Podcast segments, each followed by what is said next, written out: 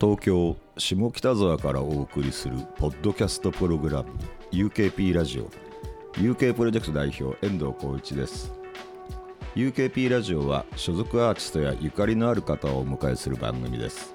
皆さんからの感想などもお待ちしております。ハッシュタグ UKP ラジオをつけてツイートお願いします。さて今日はポリシックス25周年企画の第3弾。今回はポリシックス初代マネージャーの増本康さんをお迎えしましたよろしくお願いします。よろしくお願いします、UKP ラジオえー僕らずっとですね増本さんのことはマスピーと呼んでるんですけど、はい。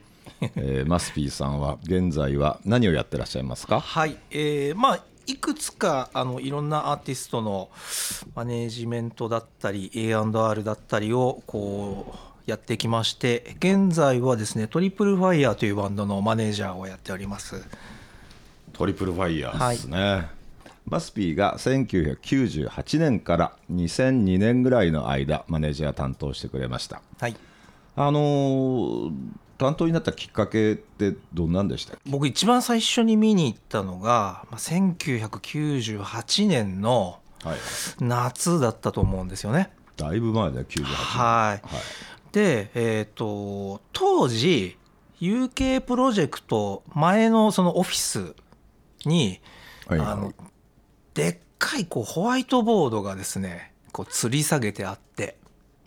でそこはにあ。クラブ Q のマンスリーのスケジュールっていうのがね手書きで書いてあったんですよ。ああったね。あったあった、うん。で僕は当時その頃どうしてたかっていうとあの前の音楽会社を辞めて、うん。で UK にまあ転がり込むような形で、まあ、当時その駒遣いというか、まあ、今主に雑用みたいなことを雑用って何やってたんだと。切。手張りとかそういうこと、うん。なんかそういうののかも郵便局行ってきてとかそういうのかもしれえない、ー、まあでもハイラインレコードがちょうどあのオープンしたばっかりだったので、そっちの手伝いとかもやりつつ、うん。あとはまあプリスクールが当時ね、えー、と UK でメジャーデビューしたばっかりぐらいかな、そうか、うん。はい。だからちょっとその手伝いみたいなこととかもやったりしてました、うんうんはい。でそのオフィスのにこうドドンとでっかくかいその吊り下げてあるホワイトボード、うん。クラブ Q のスケジュールっていうのをまあうん。毎月見ながらうん。チェックをしてたんですけど一個だけものすごく気になる名前があってそれがねポリシックスだったんですよね。うん。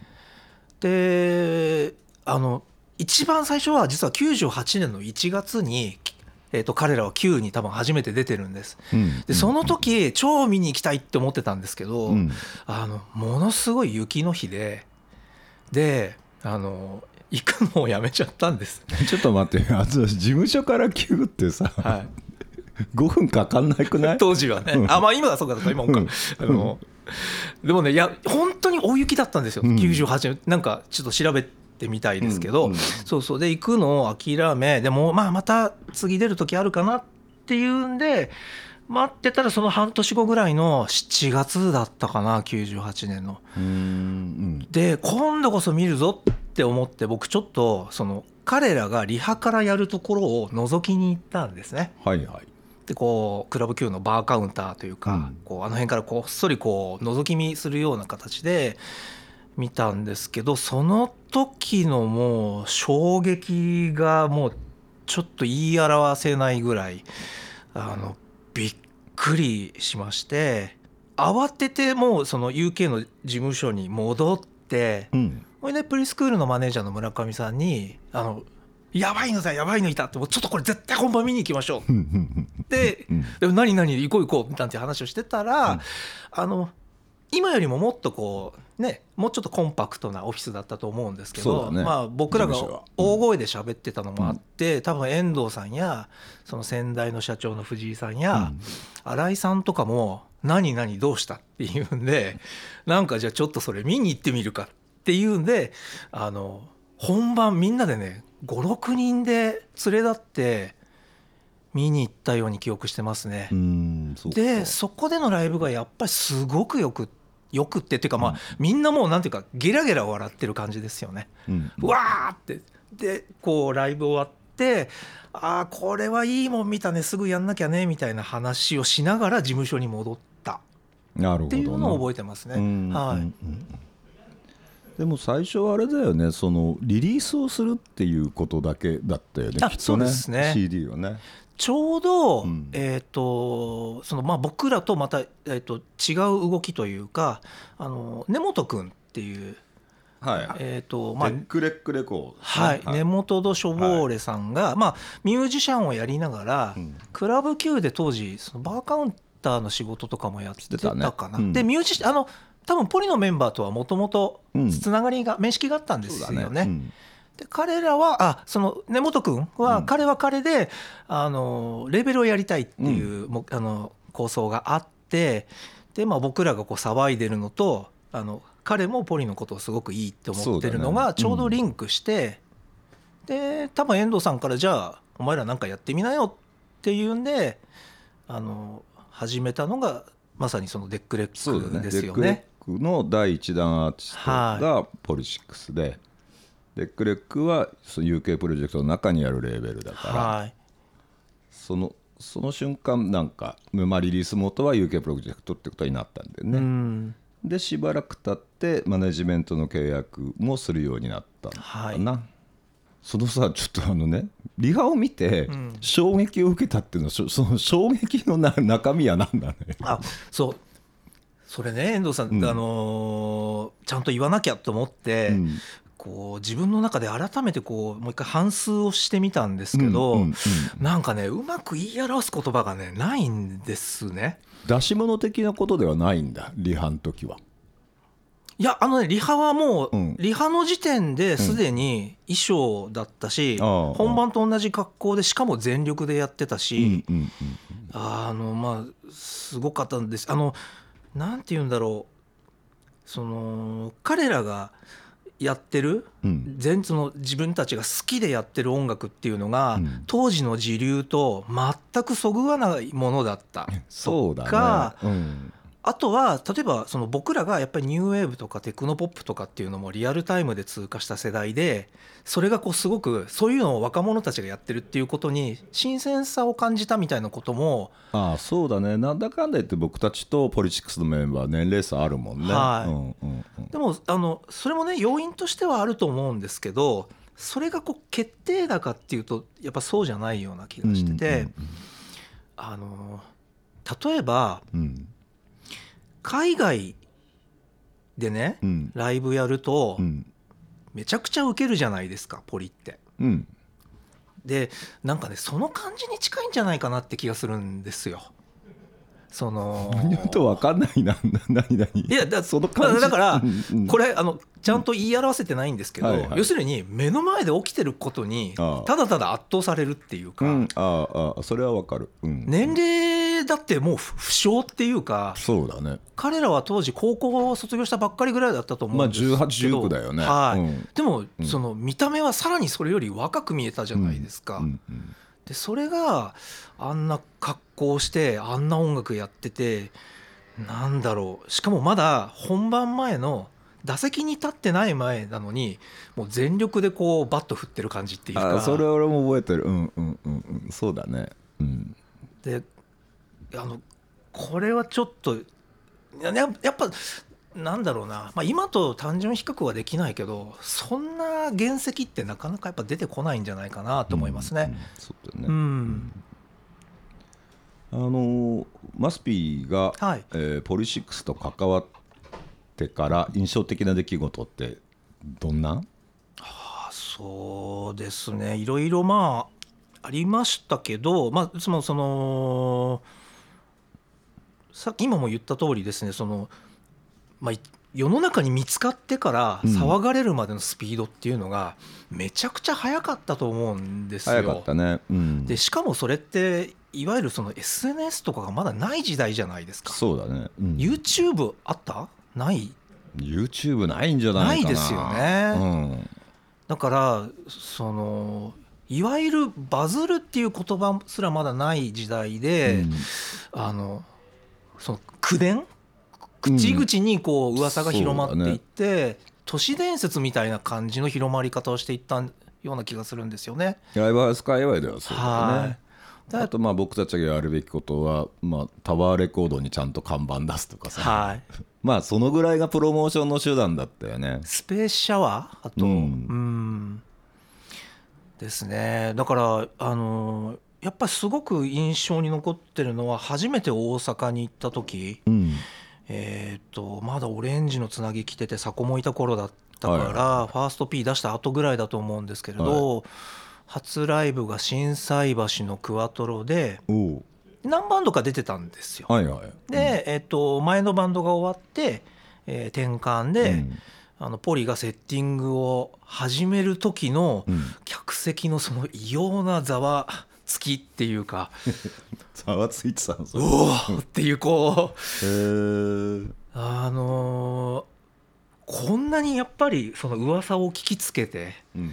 ああ見に来る人がいるんだっていうのはあのすごくこう記憶に残ってますね。うなるほどね。ん。まあ僕、えー僕とマスピー、えー僕が思うマスピーのポリシックスのエピソードとしてはですね何年だっけなあれ、えー日比谷の野音でイベントに出出るっていう時があって。あれも佐古がいた時だから。いたね。そ99年とかですかね。うまあその時まああの日比谷の野音のルールとしてあの客席に物を投げてはいけないっていうのがあって、でまあまあまあプロダクションミーティングって言ってるけど、まあ、マネージャーが全員集まって、はい。主催者からのそのねルールとかあの転換のこのあの舞台監督と打ち合わせとかする会があるんだけど、その時に「パン投げちゃいけません」ってマスピーが言われて帰ってきた そうですね。なんでなんでパンを投げていけないって言われてそのままおめおめと帰ってきたのかって僕にひどく怒られたそうですね。林くんがギターを弾かないようなもんなんだぜ言ってた記憶があります。あの時ねだからいやもう本当にこうメンバーに「ごめん」って言いながらあのー当てぶりですよね。だから そこは投げる振りだけしたんですよね。そうだね。本番ではね。なんかねあの時はままあ別に僕もまだまだまだ若くてカッカしてたんで 怒ってました。じゃあ出なくていいっていうなぜ出ないって言ってこなかったんだ。いや言えない。まあ言えない。まあ今だったらまあそれぐらいの剣幕で言うかも。でも今いやいやいや言えなかった今今なはもう言わなくていい。まあそうですね。言わない。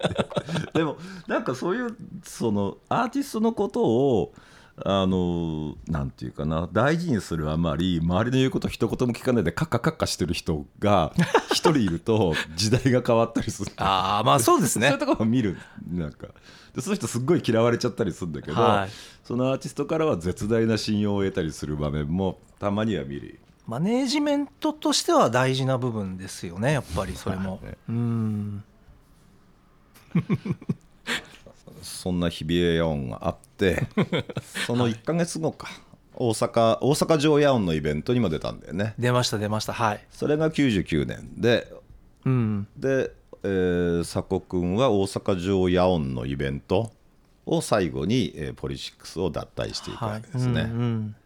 やっぱうーんまあ僕から見た感じだと、うん。あのやっぱりそのまあメジャーデビューみたいなこともあったり、はい。それからポリシックスがものすごくたくさんの人に知られていった時に、うん。林くんまたはポリシックスがもう一段階成長しようと思ったわけだよね。はい。でその時にうーんまあ何かの都合で佐古君は辞めることになっちゃったわけどな、っん。ていうふうに見てんだけどな。そうですね。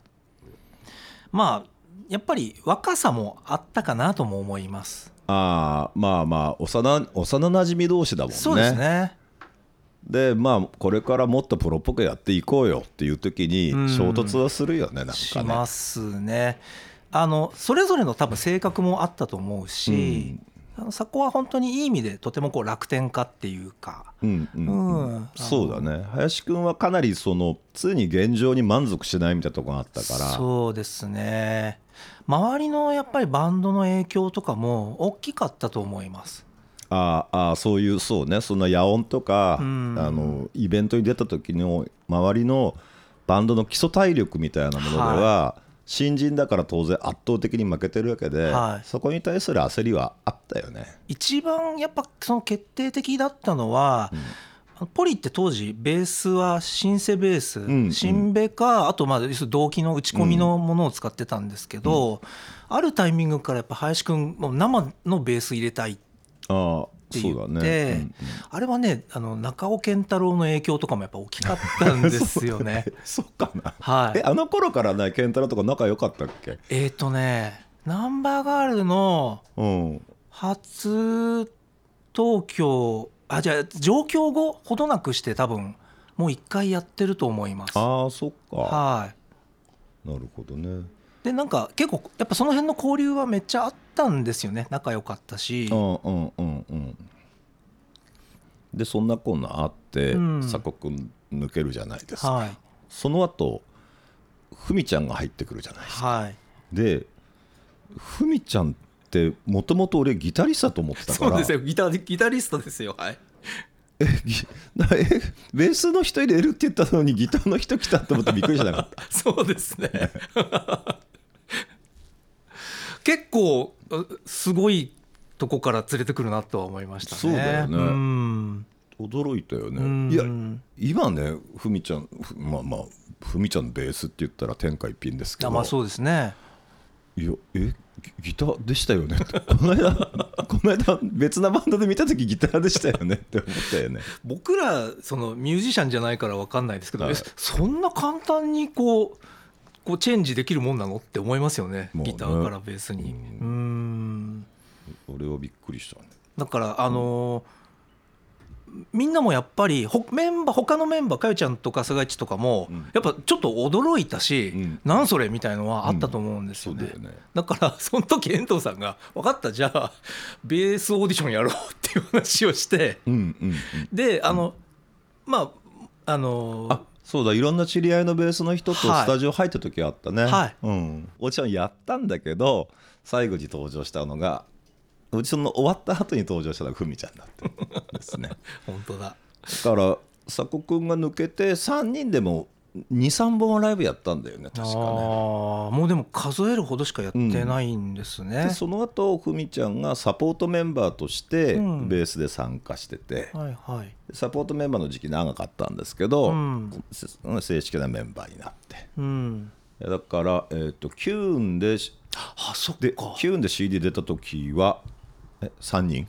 ノイの時は3人の写真でしたよね、XCT とかも。レコーディングにはふみちゃん参加してるけどまあ、サポートのメンバーだったんであのアーシャとしては3人でやってたのかな。次のアルバムの時から4人の写真になってましたね、そうだそうだ。初めてフジロックに出たのっていつぐらいだっけ？あれね99年。あそれも99年か。はい。だから2月にファースト P 出して、うん。ADSRM ってえそっからもうまたすぐ出てるってことですよね。そうだね。あだい、うん、結構早かったと思う。10月、あじゃあフジロックの時は確かもう白いつなぎではい。出たから、はちょうどだからもうその ADSRM が出る前？い、うん、あーリリース前だったのか。これすごいスピードだったねよく考えたらいやす,、ね、うん。すごいですよね、だしまあそんなすごい中で1920歳の子たちがこうどうやっぱり決断していくのかっていうのはなかなかこうあれですよね。自分だったらもうどうしただろうって思いますね。そうだようねん。やっぱテンパっちゃうよね。テンパりますね。そう。これはまあ、うんまあ、UKP ラジオでは2回目ですけどやっぱりなんだろう。えっとそうそうテンパってると思うから知り合いのスマイリー原島さんっていう人に呼び込みをやってもらったし。そうだ。友達がいた方ああがいい。そうだ。で原島君の回の時もそれ話題になったんですけど原島君が「ポッポッポッポポリシックス」って言ってみんなずっこけたんだ もっとももっとかっこいい言い方ないの。ありましたね。そうだったそうだった。あちなみに2回目のフジロックのところにやってもらったんですけど、んわざわざそれを、あもう一回ね、はい、あんまり受けなかったんです。けど UKP ラ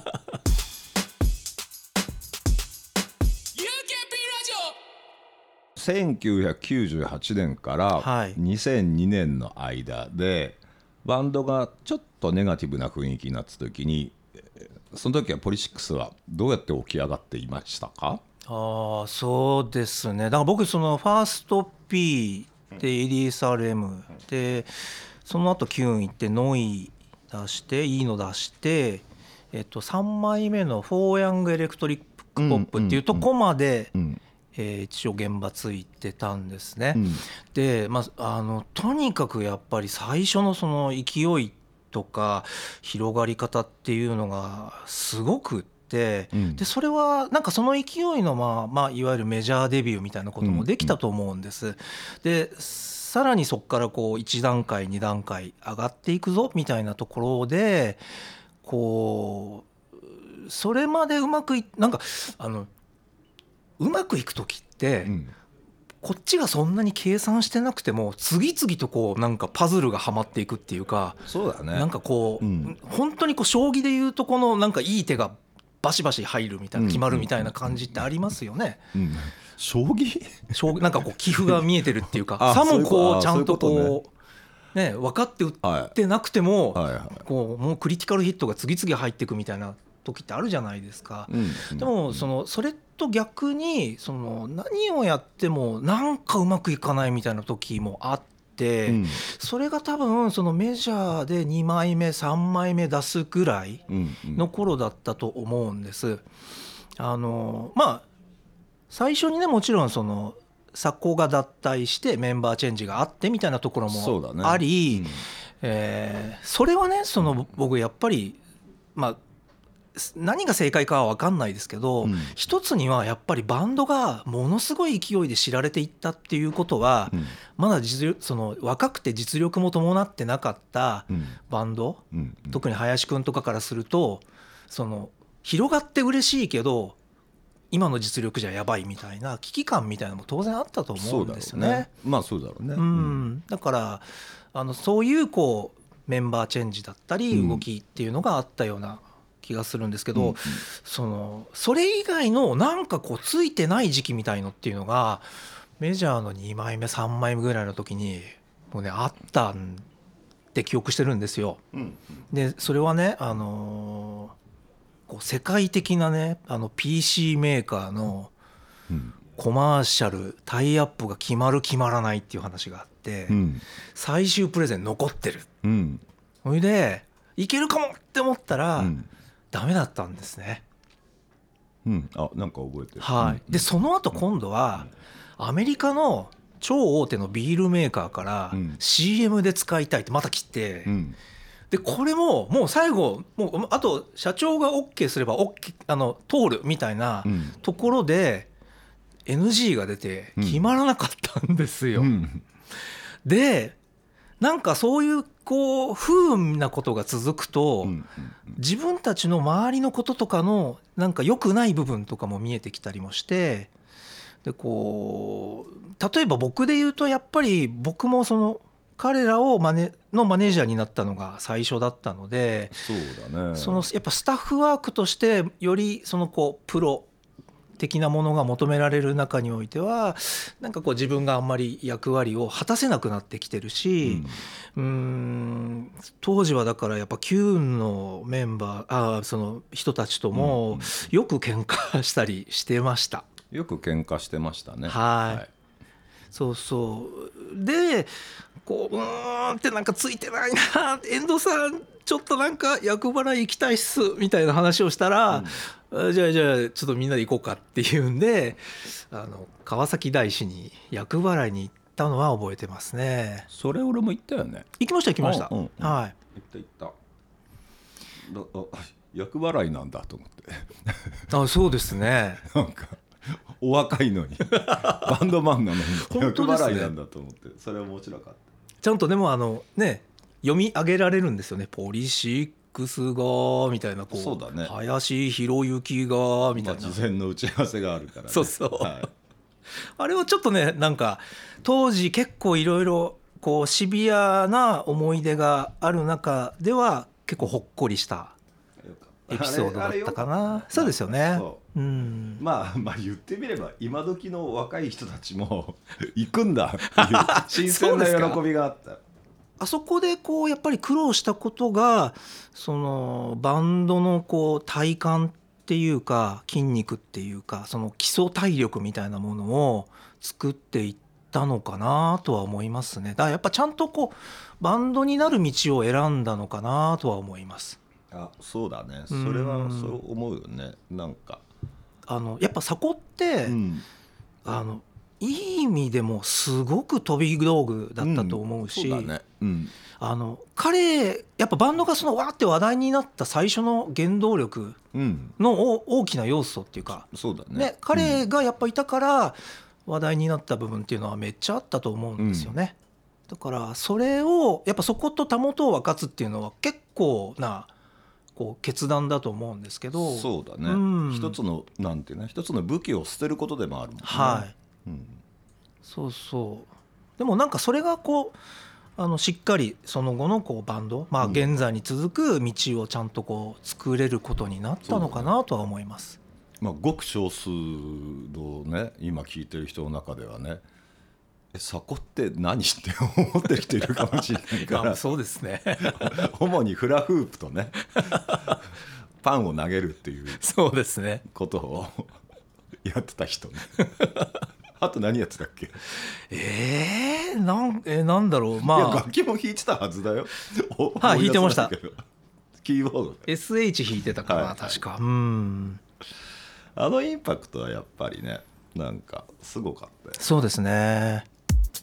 UKP ラジオ。まあポリシックス25周年ねたくさんエピエピソードありますけど今マスピーから見たポリシックスってどんなバンド？あーそうですね。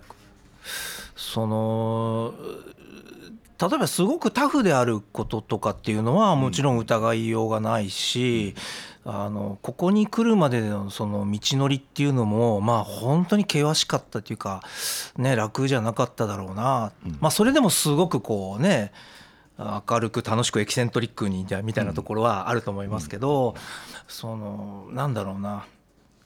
あの彼らがどうかっていうことよりはやっぱりまだその世の中があーポリシックスに対する本当のこう評価みたいなところをまだこう出せてないような気はしていますね。なるほど。ん。なんか難しいこと言ったぞ。そうですか いやなんかなんかこうなんでしょうね。あのやっぱさ多分みんな最初はファーストインパクトでかかったと思うんです、ん。僕らと同じように、うん。何これっていうところから入ったと思うしそれがやっぱ彼らが活動を続けていくうちにみんなの中で当たり前になっちゃってる部分もあると思うんですよね。そうだね、うん。俺何の予備知識も知識もなく今のポリスポリシックス見たら結構びっくりすると思う、うん。だからそれはこうあの世の中に受け入れられたとかその、ね、いわゆるコモンセンスになったみたいな部分もあるのかもしれないですけどでもまだまだあの本当のポリのそのなんか評価みたいなところはきちんとこう言語化されてない言葉になってないような気はしていて、なんかねそこがこうビシッと言い表す言葉みたいのができた時にちゃんとバンドが評価される時がまだ来るような気がしてます。25年からぐるっと回ってさらに組んだな、うん、全然あると思います。あ、ね、あのだから、うん、なんだろう、リバイバルっていうこととも違うしね。うんうんうんそうなんですよ。わかるわかうる、ん、25周年まあ今の話と重複するかもしれませんけどマスピーからお祝いのメッセージがあるとしたら。おどんなこと祝いのメッセージですか。やっぱお祝い会なんでえ、お祝い会おで祝い会？お。祝き記念会なんであの、えっとね、うん。僕その、まあ、当時その林くんとやっぱりね、まあ、あのいろいろ話し合う機会取材に立ち会う機会も多くて、うん。あの彼といろんな話もしてその中でやっぱりすごく覚えてるエピソードにうん。えー林くんがそのポリ以前のその音楽を始めるきっかけみたいなことをうん。話してくれたことがあって、まあ、うん。取材で話したのかな、あの高校生の時はサッカーと音楽と両方やってたんですよね。うん。サッカーもやりながら多分音楽もやってたとかだと思うんですけど、うん。あのあるそのサッカーの試合だか練練習だかで、えーっと林くんがこういわゆるヘディングでこう競り負けてはい。頭から地面に落ちて、はい。まあ、いわゆる脳震盪みたいになったんでしょうね。うん。でその時にサッカーのそのこうみんながチームの仲間がうわーっと集まって「林大丈夫か？大丈夫か？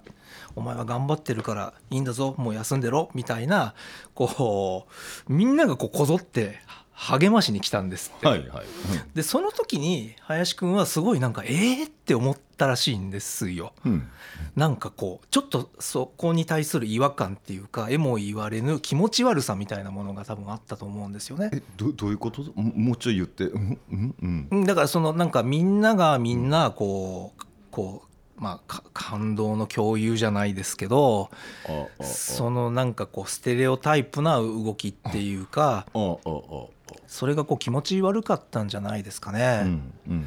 だからあの林くんそっからほどなくしてサッカーの方をやめてそそれで音楽だけを多分やるようになったんじゃないかな。なんかすこうなんだろうなこうこれもねうまく言い表せる言葉がないんですけどあの遠藤さんあのうん？じゃがたらのねうん。江戸明美のうん。要するにそのね自由な踊り方でいいんだよみたいのってあるじゃないですか。あるね。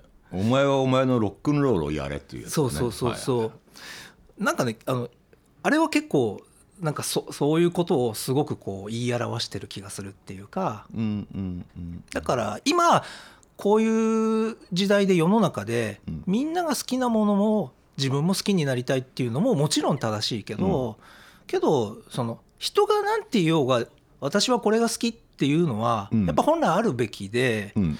でなんか林くんがその音楽を始めたきっかけとか今はい。僕らが世の中に対して思うこととかってうん。すごくなんかそこなんじゃないかっていう気がするんですよね。なるほどね。ううんだからうん。なんかそれはうん。ポリシックスを始める上でのすごく大きなその初心うん。だったんじゃないかと思うんでうん。あのその気持ちを忘れずに、ね、これからもずっと続けていってほしい。なるほどね。はい。まあ簡単に言うと変な存在であり続けてほしいってことだよね。俺は俺みたいなこと？うんうんうん。かな、うん。ん